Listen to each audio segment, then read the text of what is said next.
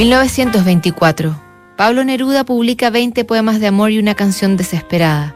En Estados Unidos, el Ku Klux Klan desata una ola de violencia racial.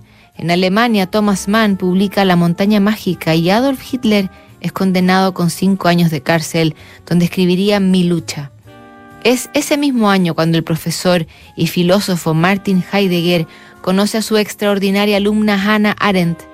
Casado y padre de dos hijos, no se resiste a la atracción que le significa esta joven particular y brillante, con su pelo a lo garzón y sus trajes impecables y modernos, atípicos para una señorita de entonces. En 1925 le escribe su primera carta y le confiesa, Nunca podré poseerla, pero usted permanecerá a partir de ahora en mi vida.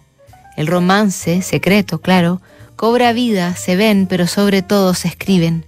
En una de sus cartas, Heidegger le dice, 13 de mayo del 25, Oh mi día para mí tan grande, tan rápido me ha sido raptado. Esta vez me flaquea el habla y solo puedo llorar y llorar, y él por qué tampoco tiene respuesta y se sumerge esperando en vano en el agradecimiento y la fe. Ahora hago todo cuanto el ángel quiere. Desde el día que me lo trajo todo, tú, todavía perceptible el hechizo de Wetzlar a tu alrededor, el sueño de las flores todavía en el cabello, la energía y la línea de las montañas en la frente y el temblor del frescor vespertino en la mano querida. Y tu gran hora en que te conviertes en santa, en que te revelas del todo, en que las líneas de tu rostro se tensan, presionadas por la fuerza interna de una expiación que sustenta tu vida. Niña, el hecho de que puedas hacerlo y que en ello te hayas hecho grande y reverente. La vida se abre a la reverencia y ésta le da grandeza. En tus grandes momentos, entre la felicidad y la despedida vespertina, percibo agradecido en tu rostro no terrenal que un gran perdón ha sido llamado a tu alma y que tú servicial lo guardas. Y un filósofo solo ve con San Agustín, la niña que querría sacar agua de un hoyo pequeño en la arena junto al mar, y en su búsqueda se torna desamparada ante la vida. Así te convertiste para mí en presencia cuando en ella te convertiste en el último regalo a mí destinado. Nada que únicamente fuera terrenal, ciego, salvaje y carente de ley se afanaba por acercarse. Y esto solo te lo agradezco a ti, a que fueras tú.